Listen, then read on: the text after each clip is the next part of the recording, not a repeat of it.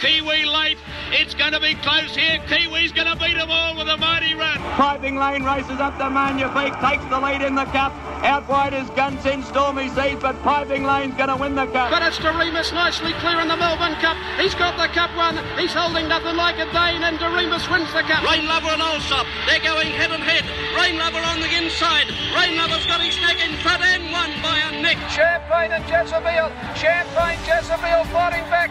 Jezebel, Champagne, they hit the line. Jezebel wins the cup from Champagne. But a champion becomes a legend. Makybe Diva's won it. American Trevian. Celebrating Australia's greatest race, the history of the Melbourne Cup. Helion coming from the clouds on the outside. Rising Fast is too far in front, however. And in the run of the post, Rising Fast going to win the Melbourne Cup by two lengths from Helion. Light Fingers goes to Ziema. They hit the line locked together. Dead eight. A dead eight in the Melbourne Cup, Ziema and Light Fingers. Rain Lover's eight lengths in front, going further away. And Rain Lover wins the Melbourne Cup by ten lengths. Here's Bryan Martin.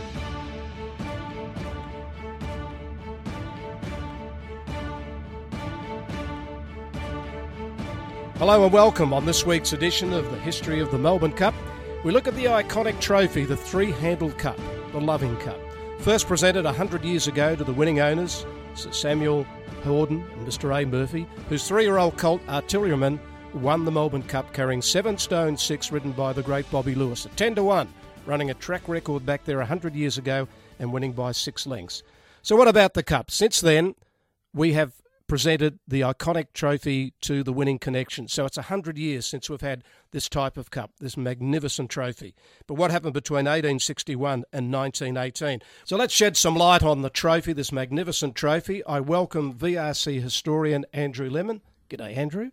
Uh, always lovely to talk about Melbourne Cups and particularly the trophies, which have a life of their own as well as the horses. They certainly do. And for the first time, we welcome Dale Monteith, former CEO of the Victoria Racing Club and an historian in his own right. G'day, Dale.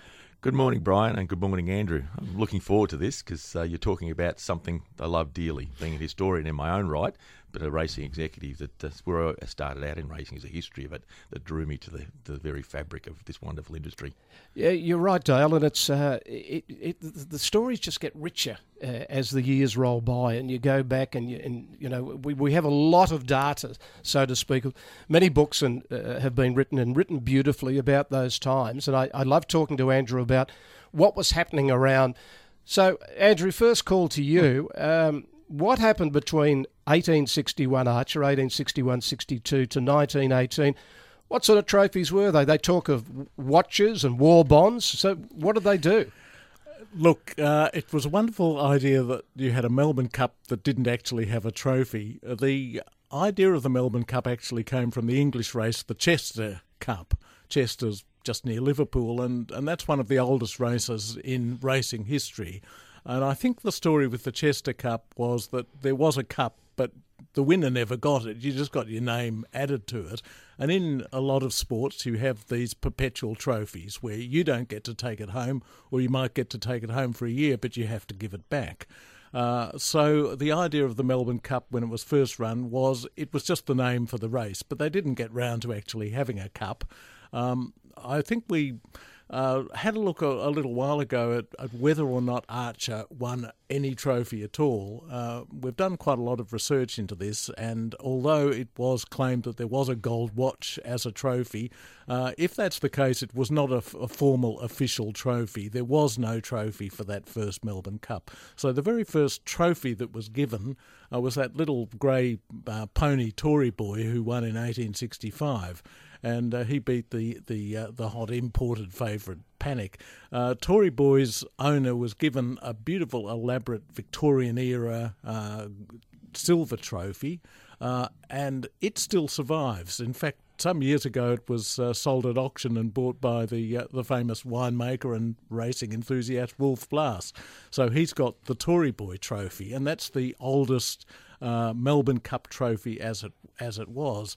So over the rest of the 19th century, um, you know, racing would have its ups and downs, and there'd be times where there was no trophy at all. They didn't get round to getting one.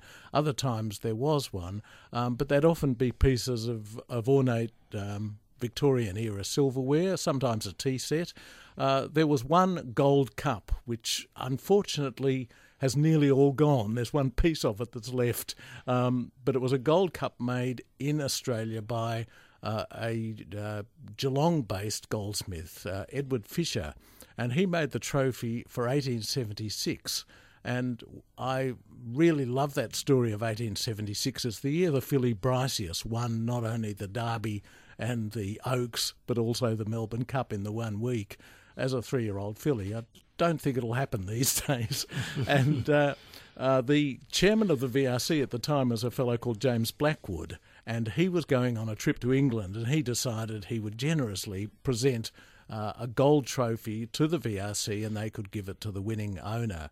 Uh, who turned out to be James Wilson of St Albans. He was the owner trainer of uh, of Briseis, and uh, it was apparently a very beautiful uh, trophy. We've we've got uh, illustrations and pictures of it. Um, it was quite ornate, but it was just a cup. Um, and uh, many years later, that cup was definitely melted down, but one piece of it was kept, which had the inscription on it.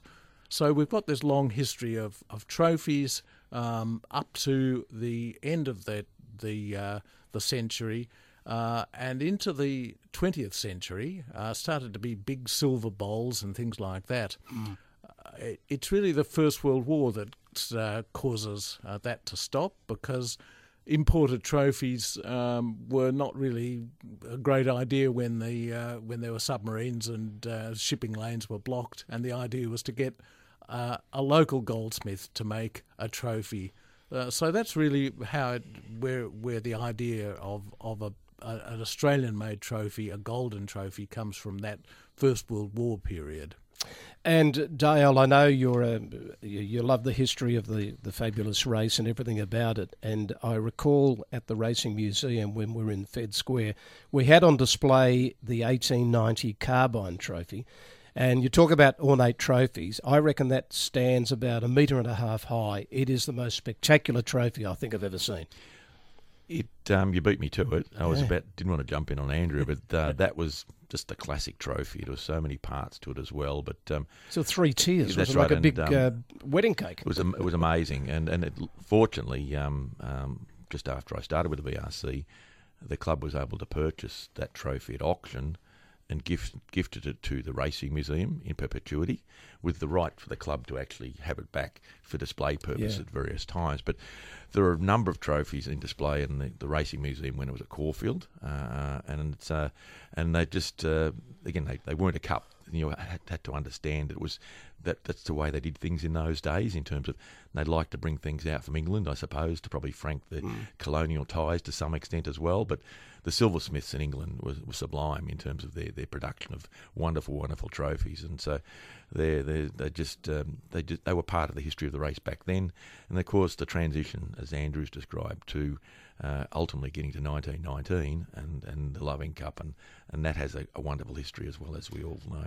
So that's uh, 1919. It's sort of a year after the uh, the end of the First World War. Mm. So were there war bonds through 14, 1914, 15, 16, No, 17? in fact, the, the war bond story is relates to the Second World War. the 40s. Um, that's, that, that's right. So uh, let's go back to the to the First World War. There were there were three what I'd call prototypes before we got to the three-handled loving cup. Uh, made each of those prototypes was made by uh, a goldsmith by the name of James Steeth, um, who is uh, a well known uh, name, I think, in Australian uh, goldsmithing history. Uh, he made the first bowl as a golden bowl in 1916, and that's the trophy that was won by Sasanoff. And um, Dale, I think you you've you've seen that trophy, haven't you? Was it from New Zealand? yeah, that's there. right. That's right. It came out. We had it on display at the VRC at, at some stage or other, might have been around the 150th anniversary of the yeah. the running of the, the Melbourne Cup, if yep. I remember rightly. And it was, XA it was a little bowl that just with no no legs to it. Basically. I remember oh, oh, yeah. actually I, I travelled with the Melbourne Cup as an ambassador that uh, mm. the year of Sasanoff, uh, not not the year but the mm. hundred years on. that old, You'd looking pretty good for that. Holding up okay. So we went to the property where where the owners of Sasanoff had set up their farm and the trophy was there. It was like a fruit bowl, mm. and we sat the year the Melbourne Cup. It might have been uh, was it fifteen or sixteen, Andrew? Sixteen. Sixteen. Yeah. So we had the 2016 Emirates Melbourne Cup alongside Sasanoff's Cup. And I've got a photo of that. We held them both. they would And have looked a bit like a sort of two ill-assorted brothers. But yeah, I, one's a I- fruit bowl and one's a beautiful loving cup. I described the um, the, the the 1916 one as being a bit like the magic pudding because it's kind of got this big round bowl and these little legs. It- It's ornate. It's um, but it, it it's quite low off the ground. And you were there with Johnny Letts, and I think he had the story that the uh, kids of the, the, the grandsons of the of the owners of that trophy used to use it in their billy cart. That's right. That's exactly right. The tail, and these trophies. Um, so we got to Artilleryman in uh, Well, 1919. He, now he was a cracking colt, wasn't he? He was a beauty. He, he, I think um, he officially won by six lengths, but the photos record look more like yeah. ten, wouldn't Yeah. you say? Yeah, and he ran a record. Yeah. and he was having great battles with uh, another horse who actually beat him, I think, in the Derby. Uh, was it Rainsman? S- Richmond Main. Richmond Main. Richmond Main Yeah, was the name yeah. of that horse. They had a great rivalry, and uh, but they um, they uh, they were uh, terrific colts, and, and of course in those days it was quite common for the three year olds to run in the Derby and then go on to uh, to run in the Cup. So the trophy that that Artilleryman's owners uh, won, Samuel Hordern and Alex Murphy, who was a pastoralist in uh, Victoria. Uh, that's the first time that we had the three handles um, as we know it today um, on a stem, on a base. So who The- came up with that uh, that plan, that well, idea? Well, this uh, really comes up from Steeth's workshop. Um, I understand from records that I've looked at that there was possibly an input. There was a, a fellow called Bill Morn who was the uh, basically the manager of William Drummond's and and company. Yeah. Now Drummond no longer in business, but they used to be have a big jewellery store in Bourke Street, and. Uh, they were the official suppliers of trophies to the VRC, so it was quite a complicated um, network because uh, VRC employed Drummonds to give them a cup. Drummonds engaged Steeth to make the cup. Um, so there's a few people whose fingerprints are on it. Steeth made two cups before 1919 that were two handled. Uh, one of them still exists. It's up at uh, at Randwick. Uh, they they have that uh, trophy. The uh, I think it's the 1917 Westcourt's trophy. Um, but the three handles, um, it it suddenly seemed to be a, just a, a, a really clever design, difficult to make. Uh, the the trophy itself, describing it's about uh, a foot tall or thirty centimetres tall, uh, originally standing on a on a separately off a timber base, and uh, from that design, every trophy since that time has been uh, based on that. They're not exactly the same. There have been minor variations, sometimes quite interesting variations, but um, that three-handled trophy really, really worked. Um, it's uh, it was a complicated piece of, of manufacture, um, and and I, I I might handball handball that pick that one back to, to Dale and say, Yeah. look, you've you've talked to the goldsmiths over the years, and they have different explanations of Mm. how it's made, but Mm. it's it's not just it doesn't come out of a mould, does it? Well, you, you look at the cup and think it's just one piece, but it's actually about 30 individual pieces of, of, of crafted gold that fit together to make the cup as we see it today. And of course, the plinth underneath. So, as Andrew said, it's not just a mould and just producing this, this lovely shape, but it's it's handcrafted, which is it's probably unique in terms of trophies these days. You don't you wouldn't get that anymore. Uh, and obviously the the gold content um, and the fact that it, um, it, it's varied over the years in terms of the quality of the gold, and Andrew can speak to that as well in terms of the history of the transition Mm. from that, particularly around uh, from the Phar Lap's Cup on, uh, and then the, the demise to lesser value gold, as I understand it. Well, too. sometimes it was nine carat gold. Um, but it depended a bit on how flush the VRC was. Dale would know this. and there were good times and tough times, weren't there? Good years Yeah. and bad years. Yeah. Years when you spend and years when you pull in the belt a little bit. Mm. And uh, so there was periods of time when the when the trophies were a bit smaller, whether but uh, quite a long period where they were made of nine carat gold. Um, interestingly enough, the way it's made now. Um, is slightly different in that the bowl is now spun as against hand hammered Uh, together. yes, so yes. the old style was to take pieces of uh, flat piece of, of gold, and the goldsmith would laboriously um, hammer it soft gold, but around, around a, a kind of uh, uh, a boss or a model. um, but it would be hand hammered. These days, it it's they get the gold to be quite soft, and they're able to uh, to shape it a bit like glass blowing. It's a Mm. fascinating process, Yeah, but yeah. it's labour intensive. So a lot of the value of the trophy is is as well as the gold is the making of it. Has it has it always been created in the city in Melbourne? Uh, it was for many, many years um, until about 2010 when it was uh, made up in Brisbane. Um, a number of, um, I think, Hardy Brothers took over the making of it or the uh, the supply of it from Drummond's uh, from about 1980, but it was still made in Melbourne up till up till past 2000. That was part of a sponsorship arrangement where the club received an offer from Hardy's to take over the, the crafting of the trophy, and Mm. for that they they provided the gold and the, the workmanship that went into it. So it was quite a lucrative sponsorship Yeah, at the it's a time. good and deal, yeah. Of course, since since now Drummonds have, have got Mm. it back, so it's Yeah. a, it's something that again the, the those that are actually involved in a trade uh, of, of gold trophies and, and gold in general, Mm. they want to be part of the cup's history as well Mm. too, which is fantastic. Just the, the maker of it now is a is a company called ABC Bullion, and they are making it in Sydney. So, um, but for many many years, it was just three people responsible for actually making each trophy. James Steeth was the first. Um, his son Morris took over the business and made the trophies up till 1970.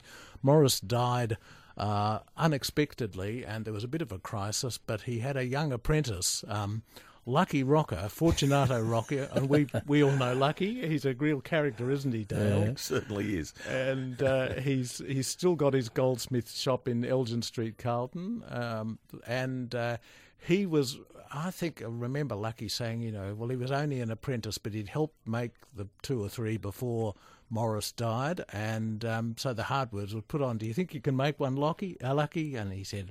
I, I'll have a go. So every trophy from 1970 till 2000 was handmade by Lucky Rocca in Melbourne, um, Oh. and then from uh, uh, from 2000 it, it went up to uh, uh, to, To Brisbane. Brisbane, yeah. Um, so it's had a had a few different. Um, uh, changes there, but I think the Steeth design is still really the one that, that's being followed. We're going to take a break. An intriguing story about the trophy, the uh, the Melbourne Cup, and the three-handed uh, loving cup, as we call it. But along the way, in latter years, uh, there are a couple of imposters and maybe some replicas started to appear on the surface. So after this break, we'll come back. We'll talk about one particular cup that was a little bit different to others, the 1980 Melbourne Cup, won by Beldale Ball. We're celebrating the history of the Melbourne Cup, Australia's greatest race. Welcome back to the history of the Melbourne Cup. Now, let's talk about Cup of 1980. Why was it different and what's the story behind it? Andrew? I think I'm writing a book about this, Bryan. It is absolutely impossible to summarise this in 30 seconds or less. You've got more than 30. It's uh, it's a really complicated story, but let's let's go backwards through the time machine. The 1980 Melbourne Cup was won by Beldale Ball, owned by the Swettenham Stud Syndicate. Robert Sangster, manager. Now, Robert Sangster was the most successful, wealthiest owner in the world at that stage. Um, and he was thrilled to bits to win the Melbourne Cup. I think it made him realise what what a great race it was. It certainly changed his tune about the race, and uh, so he was presented with a beautiful trophy. Um, and uh, his wife, uh, then wife uh, Susan uh, Sangster, um, very celebrated quite well. T- took the um, the trophy back home after a couple of uh, of uh, dinners and, and back After dancing on the table at bit of- Maxim's restaurant on Cup night? I think there was a bit of dancing, and maybe the maybe the cup might have had the odd ding or two by the time everybody had a drink out of it. And she took it. Um, at that stage, they were living in the Isle of Man, um, which apparently is a good place to live if you Yeah. have tax difficulties. And so uh, it went back there, and it was never engraved. It all it ever had on it was Melbourne Cup 1980, and normally there's space there for the. Uh, uh, for the winning horse's name to be Ball, engraved. yeah. Um, but it was never engraved, and in some ways that was a really good piece of luck because uh, it so happened that, and they had no idea, it was a well kept secret that the cup they were given was not a brand new cup. Now, normally a mm. new cup is made every year, Exactly. but this was recycling in action. You know, It was Dale one of was- those years where the VRC struck financial issues, and I think our good friend Rodney Johnson said, "We've got a trophy in the in the safe. Why don't we use that?" Wow. and so it was uh, yeah recycling was was was happening so what it involved was yes there was a trophy in the safe and so rod johnson who had been involved in acquiring this second hand uh, trophy took it to lucky Rocca and said, "Is it possible to get the engraving? It's got it's got Melbourne Cup 1953 written on it, won by Wodalla, owned by E. A. Underwood, who was the uh, the vice uh, chairman or deputy chairman of the VRC when he won it in 1953." And Lucky Rocca said, "Oh yes, it's gold. It, it's we can we can uh, get that engraving off. We'll just buff it off. You don't lose very much gold. And anyway, it's got three sides. You can turn it around and put the engraving on the second side. So the Beldale Ball Cup was Wodalla's Cup."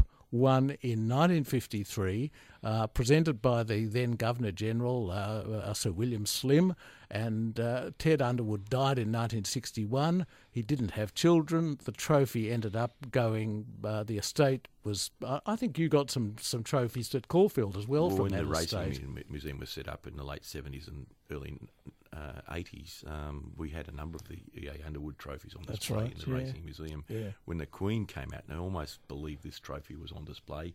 She had the Moonee Valley Cups and others that he Mm. had won at the time. Uh, So, and EA Underwood was um, one of those wonderful people in Victorian racing. He had the, the start up in, in north northern Victoria, where we now have Godolphin Darley. It's there.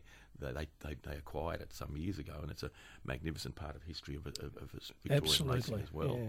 So the uh, the the fifty three cup um, was was quite uh, a special cup, but there was a further twist to the tale, and that is something that really only came out many years later. Uh, that it's a very likely that that nineteen fifty three cup was itself a second hand cup. It had already this whole saga had happened one previous time. And the uh, reason that we eventually twigged to this is that that trophy is bigger than any of the trophies that are made in that period, bigger than every trophy that was made from the period 1931 onwards. Now, Bryan, I'm going to ask your um, trivial pursuit question. Who won the Melbourne Cup in the year before 1931? That's 1930. Who won the Melbourne Cup? Oh, a pretty handy horse called Phar Lap. that's, he, that's he right. went okay. He wasn't a bad horse. And He we, went okay. We we had a, a lovely talk about him the, the Yes. other day. Now, um, what we've discovered is that the trophy that was made in 1953 had to have been made in 1930 or earlier. Now, I was telling you before that the first three handle cups made in 1919, so that gives a 12 year window of opportunity. Do you know, it's amazing, Bryan. Before this investigation took place, there was a display of, of Melbourne cups in the museum at, at, at the time, and that cup stood out as being different than the rest because it was so much bigger. And it just much gra- it was so grand by comparison. Was it heavier? It was a lot yes, heavier. i- yes. In fact, it it's um, weighed in at, at about uh, about a kilo, so just over a thousand um, uh, grams. And most of the Melbourne cups from that time onwards were between eight to nine hundred grams. So it would have been ten percent to twelve percent larger than the other Melbourne cups that were on display. It made the others look small by comparison. So we're we effectively saying that in Wodalla's Cup was Phar Lap's Cup from 1930? Look, I Do we have Ninety-nine point forensic evidence to say that it actually was? Or Yeah, um, Su- Susan Sangster, who uh, in later li- life uh, became uh, really fascinated by the story and was amazed by the story. And of course, in, when I got to know her, she was Susan Renouf. She was living back in Australia. Uh, and she would say to me, Andrew, you are 100% sure that it's Phar Lap's Cup. And I would say to her, well, I'm 99%. I, I have been quoted as saying it's definitely that, but what we can say, it was definitely made in Phar Lap's era, and we did a process of elimination, a sort of detective, uh, a Poirot exercise, because if it's not if it's not Phar Lap's, who who else could it be? And there's a very small uh, list of suspects because most of those Melbourne Cups from that period are accounted for or are too small, uh, or there are slight design differences. And there are and Phar Lap's Cup is the most likely answer. Now we've actually various things have been tried to. Uh, it's it's even gone to the synchrotron at Monash University to see if we can find mm. hidden engravings. Because of course, if Wodalla's engraving was taken off, so was Phar Lap's. We know what Phar Lap's cup looked like. We know that Harry Telford sold it when he was getting down on his luck in the uh, depression years. That, yeah. Well, it was of course he was he was doing all right in the depression years because he had he'd won the Melbourne Cup. It mm. was really later in the uh, in the late 1940s, early 50s that he starts to get really down to his last uh, dollars. And we know from the family stories that he did sell his cup. We have a photographs of his cup on display in his own home, which is at the museum. So there's lots known about about it. Um, it weighs the. It, we used to say it, has got correct weight. It's exactly the right weight that it should be. Uh, so all the evidence points to the fact, and maybe it's a, a lovely mystery that we can never 100% solve. Um, but the most likely answer is Belldale's Balls Cup was Wodalla's Cup, and it was somebody else's Melbourne Cup, and almost certainly Phar Lap's. Okay, now we we sort of fast forward onto the later 90s, around 1998, and a fellow turns up at a used car dealer's showroom uh, or lot up there on the Gold Coast, and he turns up with what he believes is Phar Lap's Melbourne Cup and wants to trade it for a Holden. what happened here? I've got, have I got a cup for you? this is extraordinary. Phar Lap for a Holden with the headlines in the Herald Sun in the right. late 90s. What was this about? Well, in, in a way, it's that story that got us on the trail of trying to work out what really happened to Phar Lap's Cup. So the whole of these stories are, are interrelated. But in 1998, Bob Todd of Bob Todd's Motors in Port Macquarie uh, lets the press Todd know. Motors. yeah, uh, and uh, he he said, "Look, a fellow came in and said, I've got a Melbourne Cup, and uh, I'd like to get a. Uh, I think it was a Holden Barina, according to yeah. Shane Templeton's article, and uh, maybe a little bit of cash as well." And it's very hard to prove that something isn't something. You know, it's one thing to to to say I can prove that this is this is Phar Lap's Cup, but look, at had 1930 Melbourne Cup engraved on it. Looked like a Melbourne Cup. It said won by Farlap. I think there was a little bit of a suspicion there that the words Farlap seemed to me to be joined together as one word, and I think that's a bit of a giveaway. And but it was also solid gold too, wasn't it? It was a nine. It was an 18 carat gold cup. It was probably made by Lucky Rocca. Probably made for uh, Drummonds as a spare and um, somewhere along the line, somebody's got hold of it, had it engraved, and uh, that's how the story began. So, uh, how how did you find? Uh, how did you check the authenticity of this one? Because you're you're a great investigator. Hmm. Obviously, mm. Dale, you were a part of a part of when this, oh, this sort of came to surface. He's, an inv- investigative historian. Is the best way to describe it. I'll tell you what. Hallelujah that we've got him. He was not going to let the, the, let the case go cold. Yeah. No, I, I, was very tenacious, but on the other hand, I also had a your, one of your predecessors in, in office. You mentioned Rod Johnson, who's a great mate of both of us, and Rod was always suspicious right from the start that it couldn't have been Phar Lap's Cup. And uh, Rod kept saying to me, passing me on little bits of information and telling me where we should go to to ask the questions. And um, I think it was uh, Rod's enthusiasm that, that really got me going, thinking this there's something wrong with this. This is dodgy. So in the end, it, it, it had to be proved. We eventually found James Steeth's workbooks, which had the weight of the Melbourne Cup mm. written in it at the time it was made. Ooh, and then good. we found the photograph. Telford's photograph at the Melbourne Museum. We were able to blow that up to look at the proper inscription. So the the punchline of all of this, Bryan, is that uh, the fake photo was uh, uh, it was beaten on the weights. It wasn't correct weight, and it was beaten in a photo finish. Amazing, Dale. Amazing Oh, look, how just to be this part- forensic to be part information. of that was just um, every night I'd go home and think about it. I did- again, when we're trying to track down the Phar Lap Cup, just willing it to, to be true, to willing it to be You- Phar Lap it, Cup, yeah. because the the history, the the fact that the, the, the folklore that had been melted down because of Telford had fallen on a hard time. And it would have been so sad. Well, it was so sad to Mm. think that was the case. But again, I, I must admit, I was a, a, certainly a willing uh, soldier in this, this exercise and willing Andrew to do the work to come up with the, Yeah. the best answer possible. and I think that is the best answer possible. It's uh, it, it's almost certainly Phar Lap's Cup, and uh, and so it survives and lives again, and it's had three lives. So Uh, quite amazing. In conclusion, as we wrap up this uh, part of the uh, program, uh, we now have and celebrate this beautiful trophy for the 2019 Melbourne Cup, sponsored, of course, by Lexus. It's valued at just over $200,000. Yes, it is now, and that's partly because after this discovery was made, and we came up to the 150th Melbourne Cup, and there was a bit of debate about could should we have a special cup for that year. So, what was the decision then? Dale? Basically, uh, well, we thought that Phar Lap's Cup was something special. Mm. We, with all the work we'd done in terms of identifying what it looked like and the weight in the goal, the, the the the committee decided that well, that's probably the best. That was the probably the, the ultimate design for the Melbourne Cup, Mm. 1930 or thereabouts. Yeah. It had grown in size from 1919. It had got to 1930, tw- 1929, 1930. And then after that, it was downsized because of finan- for financial reasons.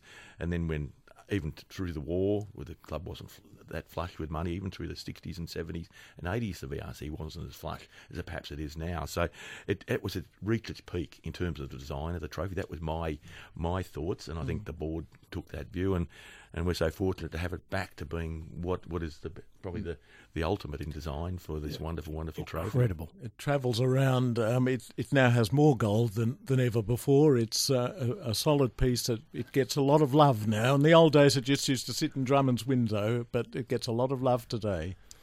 the, the stories, the, the myth, the urban myth around this great race just just grows as years go by, and you, you probably never have enough time to talk about the Melbourne Cup and. And as we focused in on this trophy uh, again and the stories behind the trophy, please stay with us because we want to talk about the uh, the legendary uh, carbine. We're celebrating the history of the Melbourne Cup, Australia's greatest race.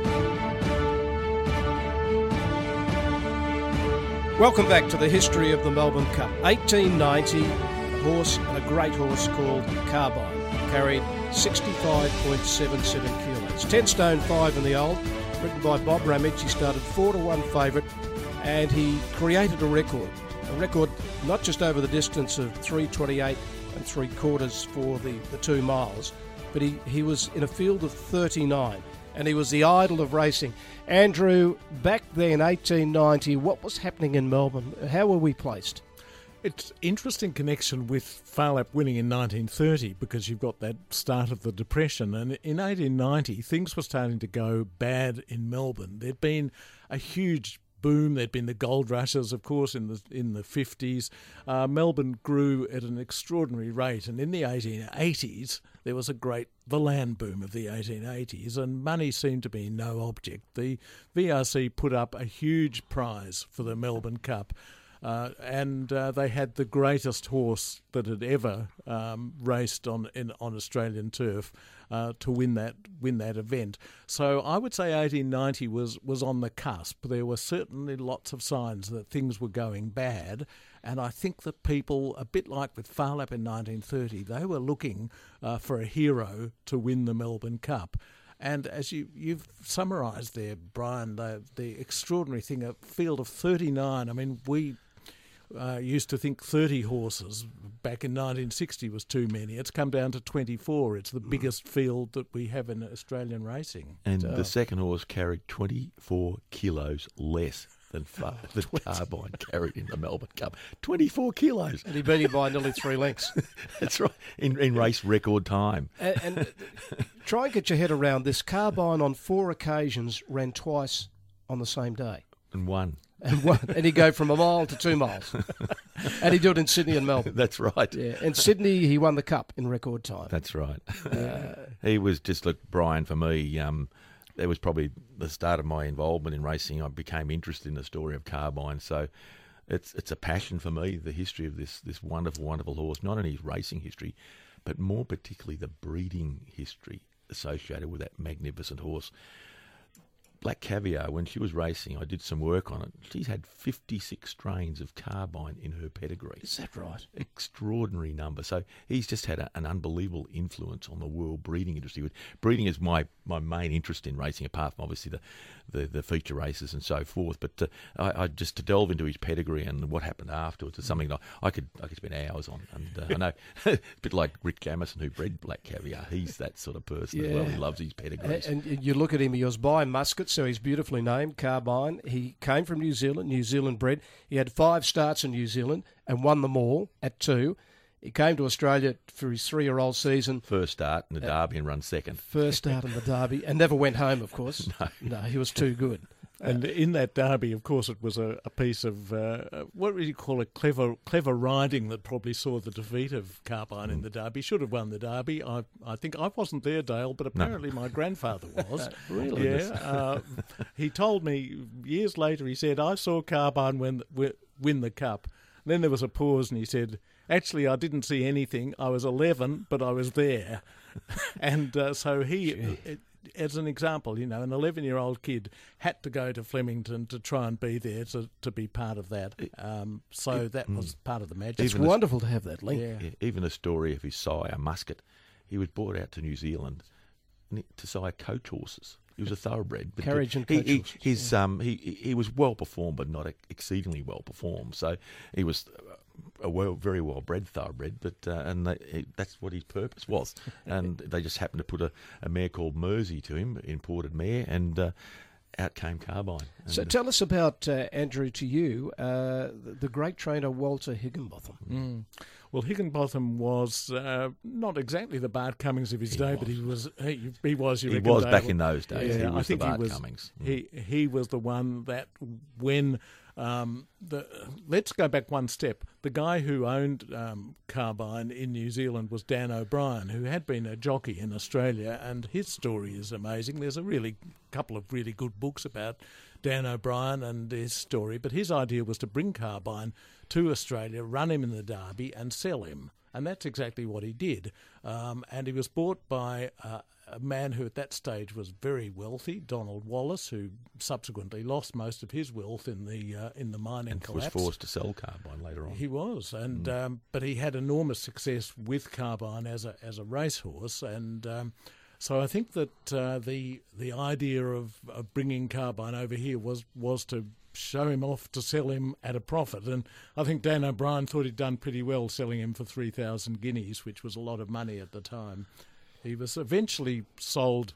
And I think really Dale, his story as a sire, although he did sire really good winners here in Australia, he was sold to England, and it's late in his career that he really starts to make a mark as a stallion. Well, in he stood at about two or three seasons, actually at St Albans Stud, as Andrew mentioned before, uh, down in near Geelong, Down at Geelong, yes. and um, two or three seasons. But then uh, the owner uh, was on hard times, so um, sold him to Duke of Portland, who at that time in England at Welbeck Abbey had then the world's greatest stallion, St Simon, standing, and and St Simon was getting older and older and older in years, and uh, and the Duke was looking for an outcross of, of to send all the St Simon mares to, and so um, he he managed to purchase a horse. I- and the fanfare of Phar Lap going overseas it was even bigger for Carbine when he was when he left to go to on the boat to go to England. I've got photographs uh, of, of him on display, getting on the boat, and,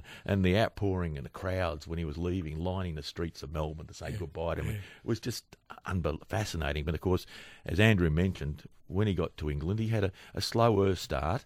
A lot of people didn't like the look of the horse because he had a, a pin, what they called a pin head, very narrowing of the no- down to his nostrils, and, mm. and there was some disparaging remarks about his, his appearance when he arrived in mm, England at mm. the time. But little did he know he'd go on and inside two English Derby winners, and that he was the, the great grandsire of probably the, the world's greatest stallion, being Nearco. Uh, Frederick Tesio cottoned on to the carbine Yes, blood, yes. and through Nearco, you've got the Danzig, Danehill, Northern Dancer, all of that blood, which predominates today. Uh, it, it's just an unbelievably fascinating story how this one stallion from Australia, originally from New Zealand, but we claim he's an hmm. Australian, hmm. has just influenced world bloodlines unbelievably.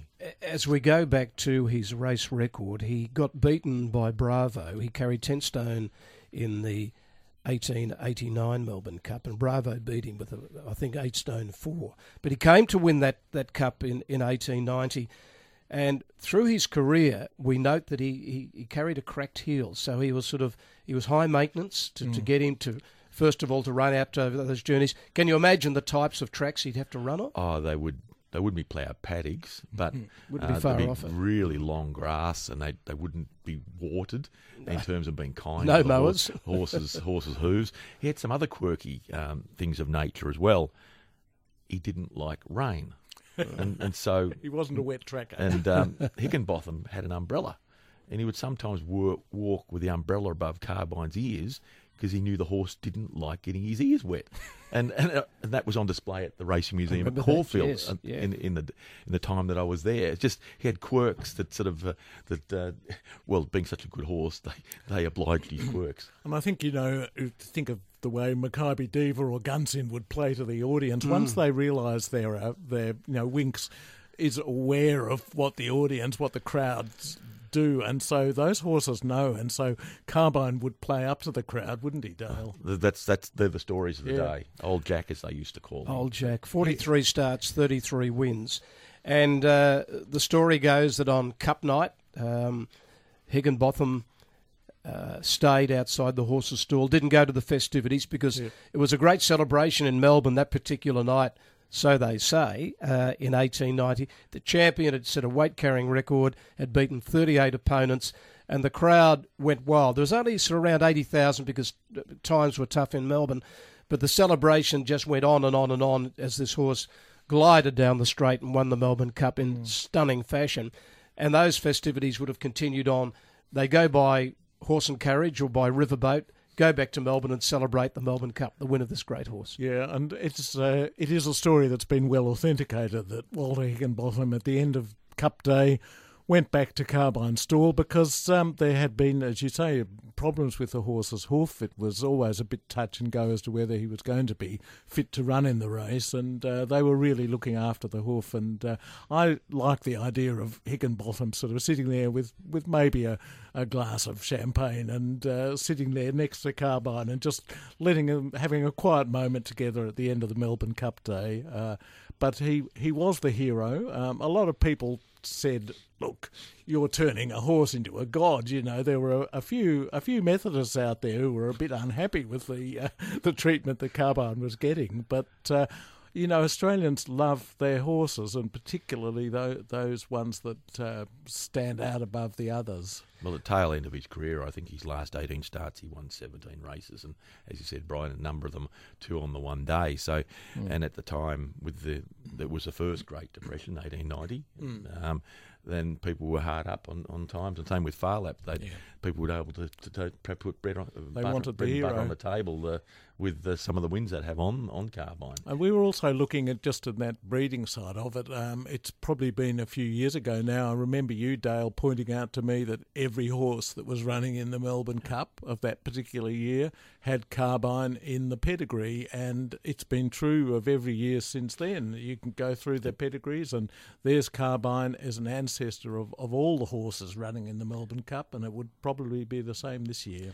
Oh, I've no doubt whatsoever about that, Andrew. You, mind you, go back probably 10 generations or thereabout, but he's still there as a foundation stone to uh, the, the very the, the nature of the thoroughbred we have today. The the animal that um, the, the animal that delivers so well to the, the racing industry uh, and the performances of the horses. And, And there's, there's also uh, he had three direct generations of uh, who- won the English Derby because Spearmint won the won the Derby, and then a son of Spearmint won the Derby. and beyond cop. Spion Kop, uh, and then there was a third generation. So. Uh, he made he made his presence felt in the English and then of course in the uh, American international breeding scene. When he uh, won the uh, Sydney Cup, um, he was a three-year-old. He carried 5.5 kilos overweight for age. He beat Melos and Abercorn in record time. That was 1889. Uh, and he came back to win the Sydney Cup again in 1890. But of course, Abercorn itself was a, was an outstanding horse of that period. He's in the Australian Racing Hall of Fame now, exactly. Bryan. So he was no mean horse, and I think um, the the uh, connections of Abercorn up in Sydney, the Honourable James White owned Abercorn, and uh, he was a very successful racing owner. Uh, in another, in a different year, it would have been Abercorn would have been the hero of the day, um, but uh, Phar Lap put him a little bit in the shade. Mm. And the, the jockeys who shared the spoils aboard uh, the Great Horse Carbine were Jack O'Brien and Bob Ramage. Mm, um, and it changed from time to time. It was mainly um, O'Brien and um, wasn't Jack. It was uh, was it um, I'm having a mental block there, but Ramage um, was a uh, had a very good connection with, with the horse, and um, he was he was a top jockey of his day. Uh, Dale, when you look at his last performance, uh, it was in uh, April, the 4th of April, 1891. So he won the Melbourne Cup, uh, came back in the autumn, won the uh, on the 26th of February, won the 1891 Essendon Stakes and the Champion Stakes in early March, the All Age Stakes at Flemington on the 7th of March. Then he uh, had the campaign where he, eventually moved to Sydney, got beaten in the All Aged up there in in uh, early April of 1891, but then won the Cumberland uh, Stakes over two miles. And then two days later, his final win was in the AJC Plate over three miles. It took six minutes and 27 seconds.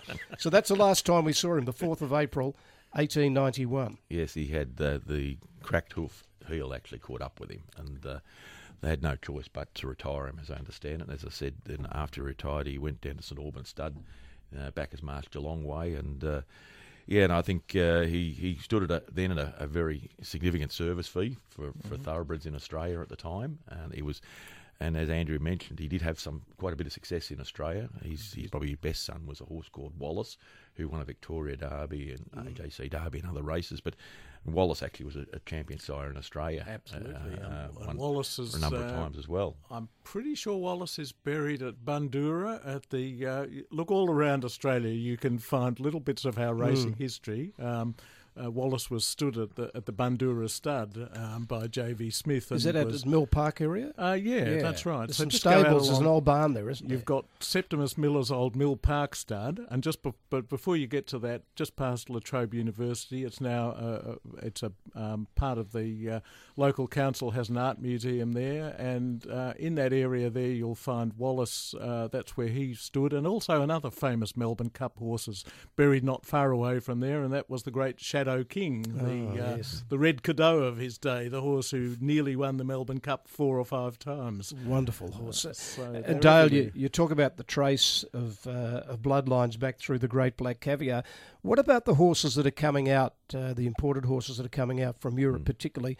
Can we trace uh, Carbine back through? Absolutely, through the, like all the um, Sadler's Wells, Galileo, the, the Northern Dancer sideline, Nearco, going back to the Great Dam being uh, mm. by Cat, uh, Spearmint, a, a, a, the Derby of, winner, son of Carbine, the Derby yeah. winner. So that that sideline in particular, but uh, it just uh, the polarisation of, of, of, breeding in terms of stallions is uh, it's sort of in, it's it's ensuring that carbine is in every every pedigree that we see in the Melbourne Cup every year. It's akin to Star Kingdom through the uh, the Golden Slipper, isn't it? Yes, in yes. so many well, ways, but even, more, further back. more so worldwide. Star mm, Kingdom had a, a, huge influence in Australia from the mid 1950s through to probably the, the 1990s. Then it's it's waned. There's still a couple of Star Kingdom stallions around at the moment, uh, but not many of them. So, uh, yeah, but, but Carbine Sireline died out in the the 1950s or the 60s, I think it was, Felstead. He had a karaoke, karaoke yeah. I think was one of the um, horses that won a decent race in Sydney. That's right. Uh, and uh, yeah. So, uh, so where does Carbine sit? We we talk of uh, the great Red Terror Phar Lap, but he, mm. he certainly sits up alongside. Well, Phar I think Lap, Phar Lap, the, the, the, because of the, the depression and going overseas and winning, and and he probably stands supreme as number one. And and even today, as you know, the the, the museum in Melbourne, without Phar Lap, they would probably only get half the crowds go through that exactly. museum. yeah. And so that it perpetuates the story of Phar Lap and the, the, young children that go to that museum and see this this wonderful horse, the height of a horse, and they hear about his story. We've had the film Phar Lap, of course. But Carbine, really, in, in terms of his racing career, was every bit as good as Phar Lap in, in his era. And, and And of course, his immortality continues through the, The through that side, of it, breeding line. absolutely. And, And, of course, uh, the, the skeleton, you can go and see his skeleton. It's not quite the same as seeing the stuffed hide. The skeleton we had that at the museum where the right. skeleton would move too. Yeah, Yeah. that- And it- and- so it's still on display at the uh, at the National Sporting Museum at the MCG, Mm. and in fact, just a, it's a good reminder of people that there's a lot of the material that Dale was talking about that's on display at the National Sporting Museum, and you can see Carbine's uh, skeleton. And there were bits of carbine sort of spread everywhere because I was had going to get to that waste not, want not, and I Oh. think uh, on the VRC committee table when I first got there in hoof. 2000, it was his hoof, Oh, and it had these little, little bullets in front of it, and in in the inkwell they used to hide the key to the bar. so after the committee meeting, they'd go to the carbine carbine hoof. hoof. In New Zealand, the Auckland Racing Club chairman's chair was made out of his hide. Oh. They made uh, tobacco pouches and distributed them around Oh. the countryside, and even his head was given to the his stuffed head uh, was given to the Auckland Racing Club, and I never forget when I was had the, the the Melbourne Cup on tour one year. We we visited Auckland, and in the safe was this head on the floor of the Carbine. safe, uh, looking up at me. They did things differently. And I, I just oh, I felt so sad. But, Oh.